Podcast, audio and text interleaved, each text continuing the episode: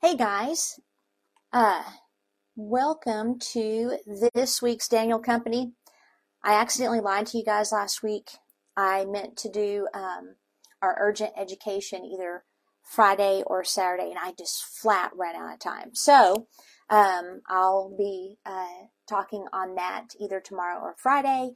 But we are getting into some wild stuff with Daniel. I just want you guys to know. Uh, we're going to get into some end time stuff. Um, when I started this journey in Daniel, I felt instructed to study Daniel before I studied Revelation because I felt like, um, well, and I've since learned that Daniel is a preview, and then John, I believe, saw more of what Daniel wasn't al- allowed to share.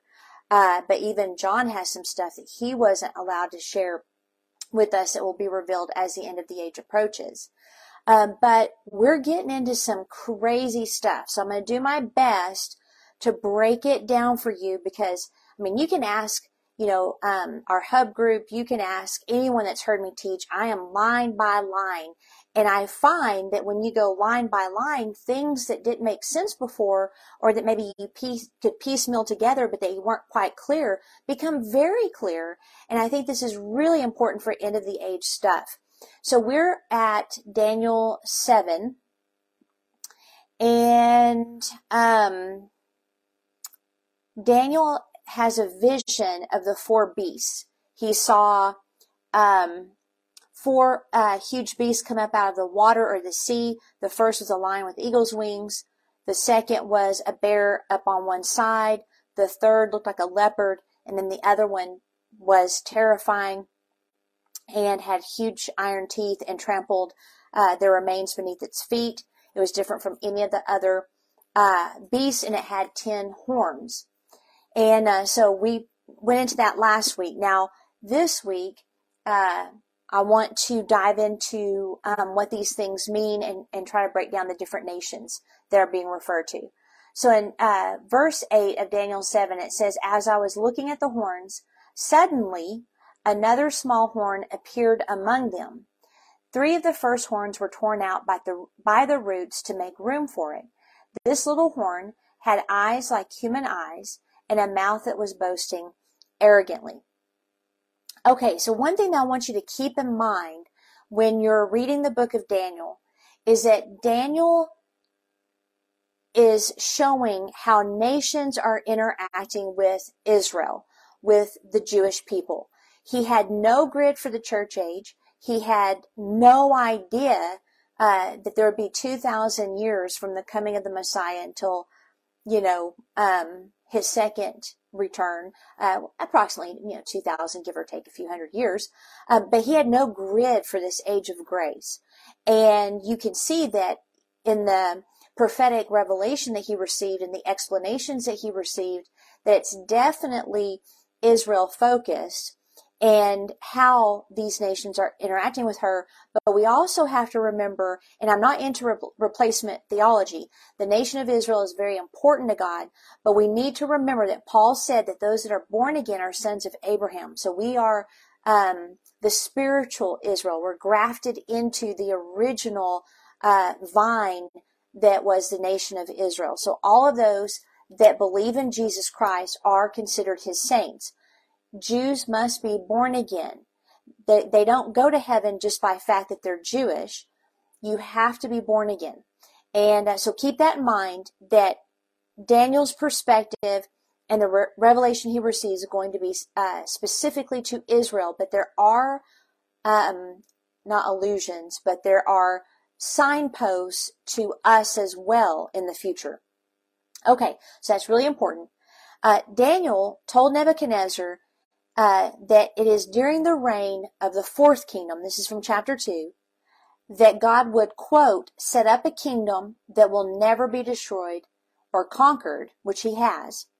Also, he said that the ten toes, the feet of the statue that um, Nebuchadnezzar saw, which by the way is just representing world powers, especially those that are antichrist in nature, meaning obviously Christ hadn't come yet, but uh, anti-God. They're pagan.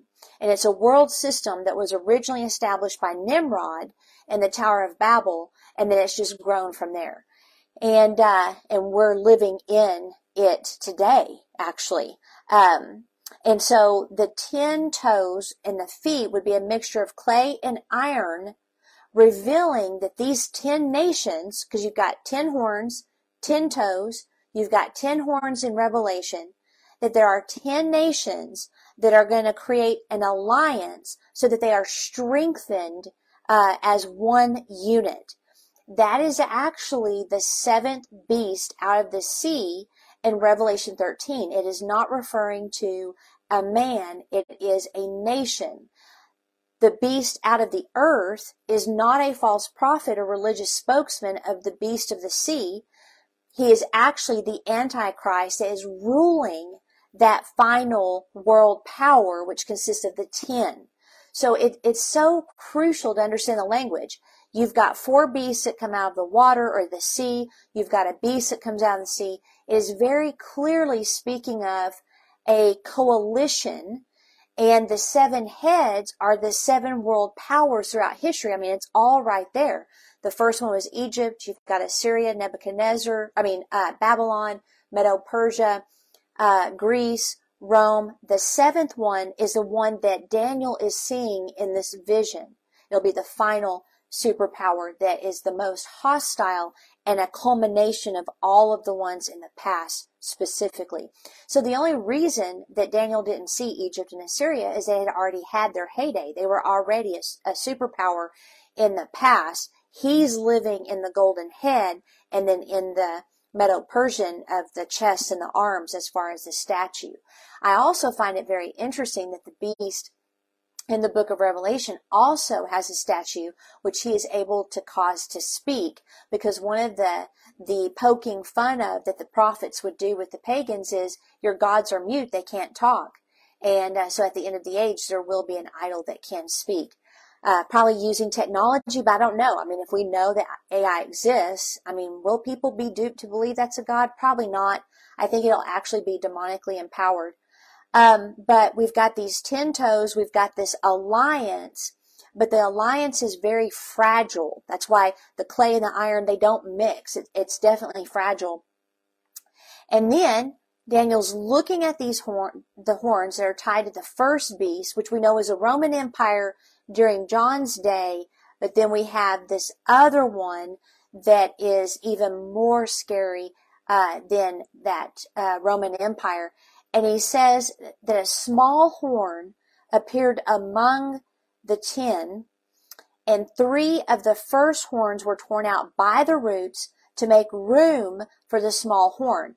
Now, this means that a small nation with an insignificant ruler was developing and that it was going to destroy before it three horns to make room for itself. So this is a nation conflict. So nations against nations, okay?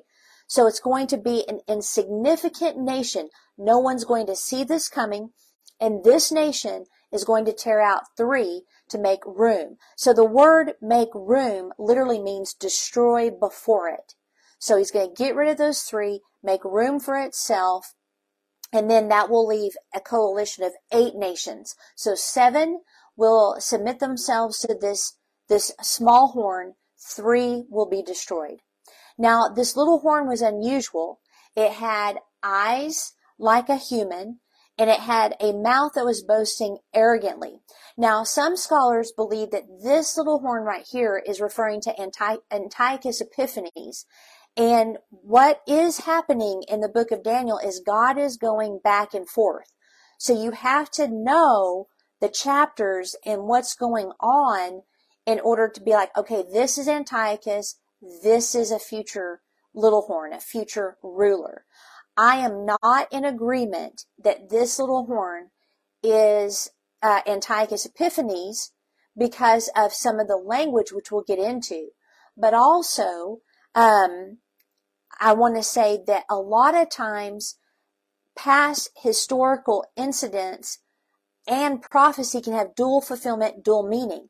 So you'll see uh, a going back and forth between the little horn that was Antiochus that came out of the kingdom of Greece, and then you have um, the little horn that is in the future. So a lot of times they'll interchange even in one prophecy and it can make it difficult. But guys, we got Holy Spirit, so we can have him help us interpret the word correctly.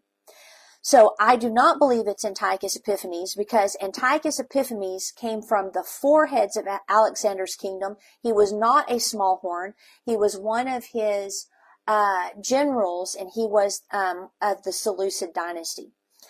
Uh, so Daniel's looking at these ten horn, horns. They're clearly tied to a revived Roman Empire. And I believe this small horn is the future Antichrist that is described in Revelation chapter 13.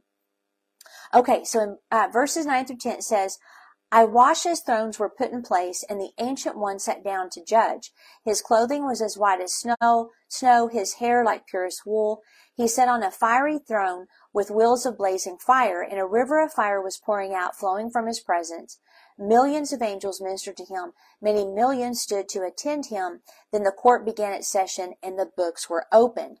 So it appears that the arrogance and the blasphemy of this little horn, which is what Revelation says the uh, Antichrist, final Antichrist ruler will do, is so um, obnoxious that it elicits a response uh, from Father to call to um, to call a court session. He is in court is convened, and he is going to judge this ruler in a very specific way.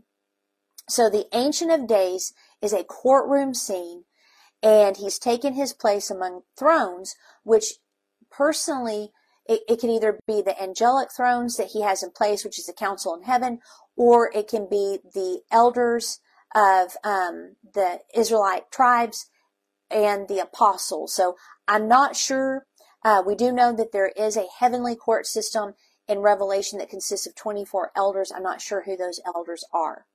Okay, so then Daniel uh, verse 11 it says, I continued to watch because I could hear the little horn's boastful speech. I kept watching until the fourth beast was killed and its body was destroyed by fire. Now, uh, this is important because God views rulers and kingdoms, kings and kingdoms, as the same. So he interacts with them uh, as the same because the ruler is the ruler of that kingdom. So that's that's how it's operating is based on the ruler's uh, will. We know that it cannot be Antiochus Epiphanes here because he did not come from the fourth beast. He came from the leopard or the um, the Greece uh, kingdom, which was uh, started by Alexander the Great. The other three beasts had their authority taken from them, but they were allowed to live a little while longer. Uh, now, this is very interesting, um, and there's a, a word wealth on this. I did not think to look uh, okay, this means a season or a time. So it appears that the the Antichrist or this little horn that subdues these three nations, he allows them to continue for a little bit, for a season, but at some point he's probably going to completely uh, wipe them away and make them part of his own. Uh, now, in Revelation 19, 20 through 21, it says and the beast was captured, and with him the false prophet who did mighty miracles on behalf of the beast, miracles that deceived all who, ex- who had accepted the mark of the beast and who worshipped his statue. Both the beast and his false prophet were thrown uh, alive into the fiery lake of burning sulfur. Their entire army was killed by the sharp sword that came from the mouth of the one riding the white horse and the vultures that go- all gorged themselves on the dead bodies. So the Antichrist again will form a statue and he'll force everyone to worship it and they will have to take the mark of the beast so that they can buy, sell, and trade. Very reminiscent of Nebuchadnezzar's um, golden statue. Now, hang on a second because I just studied Revelation chapter 13 Monday, and as I'm studying it, uh, I'm thinking the beast out of the sea is the nation, and the beast out of the earth um, is the um, Antichrist, not his false prophet. But you know what, guys? Looking at this, I may be mistaken, And that in Revelation 13, he is referring to both the Antichrist and his nation, and then the beast out of the earth um, might be the false prophet. I just don't know. But it says here very plainly in Revelation 19 that the false prophet did mighty miracles. But then you also have in Second Thessalonians chapter 2 where it says the Antichrist will do a lot of miracles. So I'm going to need to dig into that a little bit more because I don't want to teach in a way that is inaccurate. So we'll just leave that question to stand. Um, because you know what? You got to have integrity. When you're teaching the word, if you see that you might have something a little bit off, it needs to be examined. So I just want to um, point that out because I had forgotten about Revelation 19. Okay, so then back to verses 13 through 14, it says, My vision continued that night, and I saw one like a son of man coming with the clouds of heaven. He approached the ancient one and was led into his presence. He was given authority, honor, and sovereignty over all the nations of the world, so that people of every race and nation and language would obey him. His rule is eternal. It will never end. His kingdom will never be destroyed. Okay. So, um, this verse to me is not referring to his first coming, to the Lord's first coming, because, um, this is in the time of the Antichrist, and we know that when Jesus came, the Antichrist was not ruling. Uh, but look at Acts chapter 1, and then we're going to um, go on over to 1 Corinthians chapter 15. So let's look at Acts chapter 1.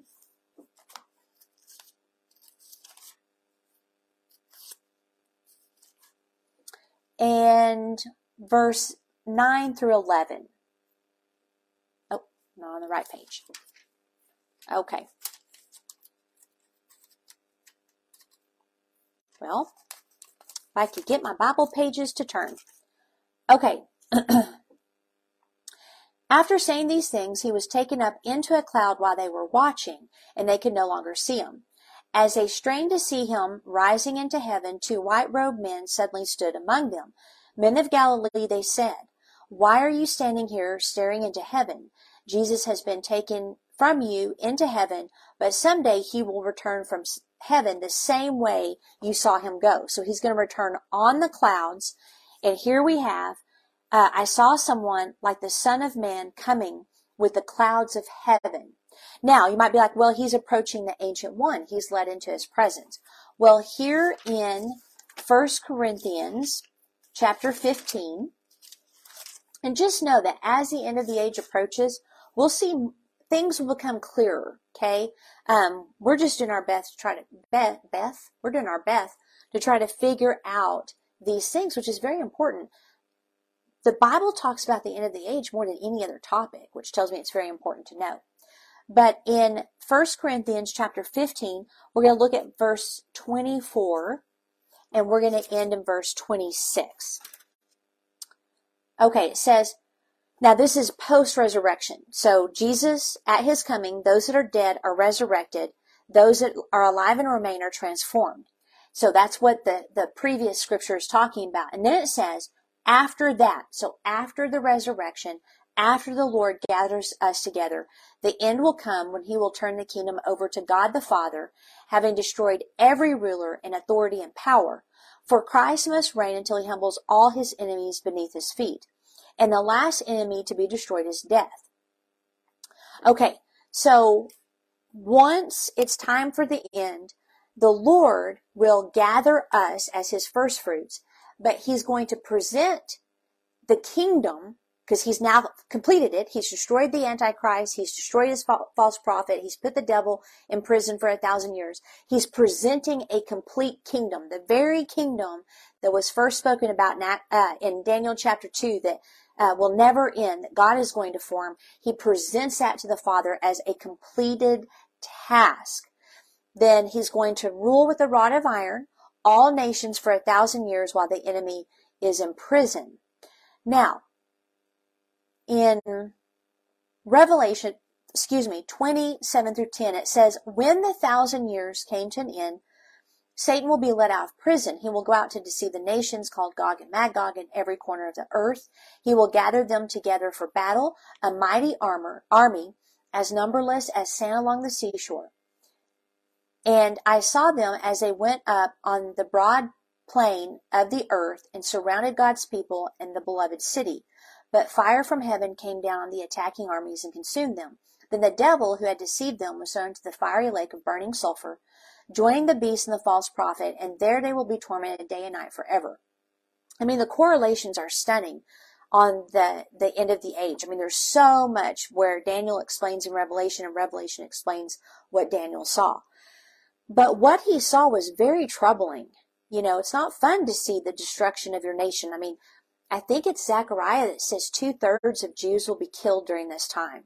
So I'm sure Daniel was very grieved. And the, the fourth beast that he saw, I mean, it was just terrifying. And the destruction was unbelievable. I mean, he just couldn't fathom that level of destruction. And so in verse 15, it says, uh, I, Daniel, was troubled by all I had seen, and my visions terrified me. So I approached one of those standing beside the throne. So he's seeing this vision. So he approaches one that's standing beside the throne. He asks him what it meant. He explained to me like this. These four beasts represent four kingdoms that will arise from the earth. But in the end, the holy people of the Most High will be given the kingdom, and they will rule forever and ever. Now, this is important to understand. We are kingdom people. So that's referring to us. Now, if the Jews believe in Jesus Christ, it refers to them as well. But we are the kingdom people. And so it's important. And that's an illusion, not an illusion, but a, um, a little preview into uh, the work of Jesus Christ and us being part of the, um, the body of Christ and the sons of Abraham. But Daniel is, he's like, that's great, but that fourth beast, he's very concerned about it. So he says, Then I wanted to know the true meaning of the fourth beast, the one so different from the others and so terrifying. It had devoured and crushed its victims with iron teeth and bronze claws, trapping their remains beneath its feet. I also asked about the ten horns on the fourth beast's head, and the little horn that came up afterward destroyed three of the other horns. This horn had seemed greater than the others, and it had human eyes and a mouth that was boasting arrogantly. As I watched, this horn was waging war against God's holy people and was defeating them until the ancient one, the Most High, came and judged in favor of his holy people. Then the time arrived for the holy people to take over the kingdom. Uh, in Revelation, I think it's chapter 12, it talks about the nation of Israel giving birth to Jesus Christ, the Messiah. She's represented as a woman. And the dragon tries to destroy the baby. He's not able to. Um, and the woman flees into the wilderness where she's protected. The devil tries to go after her. He can't get to her for about three and a half years. So he turns his attention to her offspring. We're her offspring. The church is her offspring. Christ's followers are. So he can't destroy Israel completely. So he goes after us. So when you see where it says that he was making war against God's holy people and defeating them, um, now again, we know that two thirds will be destroyed, but he can't completely destroy the nation. So a remnant will be preserved in the wilderness. So he's going to go after Israel. We know that. We know that Antichrist makes a treaty and breaks it uh, midway and then begins to go after the people of Israel. Um, and so he goes after the church. Now, this may be messing with your theology if you believe in a pre-trib rapture, which if you keep going with me and then we get into uh, Revelation later, um, you'll see why I am not of that mind. Um, but just keep an open mind. We're supposed to study. Like I said, I might be wrong on the beast out of the earth um, being the Antichrist. It may actually be the false prophet. Um, so we just we we don't need to get dogmatic, especially when it comes to things that John wasn't even able to share with us completely. Uh, that revelation is reserved for uh, the end of the age. So anyway, he's really worried about this this beast. Um, we know that the nation of Israel is going to suffer at its hands. We know that we as grafted in uh, will be also persecuted. Uh, but just know that Israel is front and center in this story. So then it says, the angel said the fourth beast is a fourth world power that will rule the earth. It will be different from all of the others. It will devour the whole world, trampling and crushing everything in its path. Its ten horns are ten kings who rule that empire. Then another king will arise, different from the other ten, who will subdue three of them. He will defy the Most High and oppress the holy people of the Most High. He will try to change their sacred festivals and laws, and they will be placed under his control for a time, times, and half a time. So we know this is clearly referring to Israel because of the sacred festivals and laws. So here, this uh, little horn is going to make Israel its primary target, which we've seen over and over throughout history. Uh, let's see. Now, I am wondering if the three nations that he makes, like he moves out of the way to make room for himself, are those that oppose him, and the other, like, what if the, the ten that are in an alliance resist this little horn? Like, who are you? Like, why, why are you even acting like you're all that? You're an insignificant nation. You're an insignificant ruler. Yet he will be empowered by the dragon according to Revelation. So they will underestimate his power. They'll underestimate his ability. And so once they see the three nations being subdued, the other seven will fall in line. I kind of think that's how it's going to happen because a lot of rulers don't want to just hand over their nation.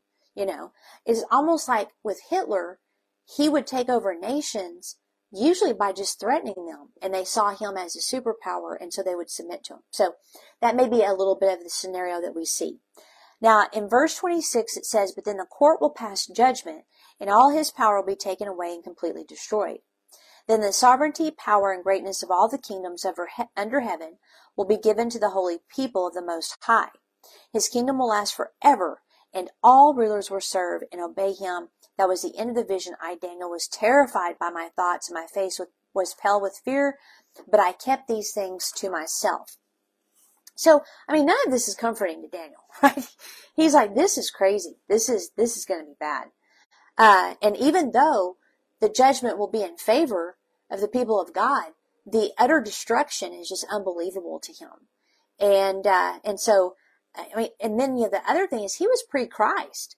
So I'm sure this was just terrible things that he saw. And, um, and the fact that it terrified him after living through Nebuchadnezzar and being thrown in a lion's den, it's going to be a little interesting, guys. A little interesting. But listen to this. So the ten horns and stuff, and again, I'll get into this in more detail when we get to the book of Revelation. But in verse 13, then I saw a beast rising up out of the, I'm sorry, chapter 13, verse 1, rising up out of the sea. Now, usually when you see uh, the word sea, it's referring to masses of people or nations. It had seven heads and ten horns with ten crowns on its horns. So this beast is clearly referring to a nation, a coalition. So we've got the ten horns and the ten crowns, which refer to rulers, just like Daniel saw. And the angel said what those are. They're ten kings. The only difference here is this beast has seven heads. Those are the seven past superpowers that were anti-God and pagan in nature. Okay? Because then it says, written on each head were names that blasphemed God. Then it says the beast looked like a leopard. It had the feet of a bear, the mouth of a lion. So that's the culmination of Babylon, Greece, and Medo-Persia all in one. So pretty much all the worst traits you can think of and the most antichrist in nature are in this final uh, coalition that is the beast rising up out of the sea. And it, this is the fourth one that Daniel saw that terrified him. And I, will go into the wound uh, healed beyond uh, a, a, wound beyond recovery and the beast being healed. What I think that is, but you know, I just, I just again, when I look at this, this is clearly referring to a nation because it's 10 horns. Um, it's not referring to a single person. So I do think the beast of the earth still is the Antichrist. Um, I don't think this is referring to the false prophet. But anyway, I'm still studying Revelation. We'll get into all of that. But it's it's it's getting a little interesting. It's getting very very interesting. Uh, next week we'll get into the vision of the ram and the goat. This is referring to Antiochus Epiphanes. Okay, so we'll we'll dig into that and see what we come up with. But if you have any questions or anything on this material, I would love to hear it. And again, you know, don't don't shut me down just because I think we're going to be here in uh, tribulation. You know, a lot of people say, well, you know, God wouldn't allow His bride to go through the wrath. Tribulation is not the wrath. Neither the trumpets are not the wrath, the tribulation is not the wrath, and the seals are not the wrath. The bowls are the wrath, and we're not appointed to that. So um, I get into a lot of that. There's a Greek word and, and stuff that is very important that helps with us uh, understanding uh, what's going on at the end of the age. Uh, I've got some teaching, I think, on YouTube on that, but I'll be getting into that. I can pretty much guarantee as we continue forward.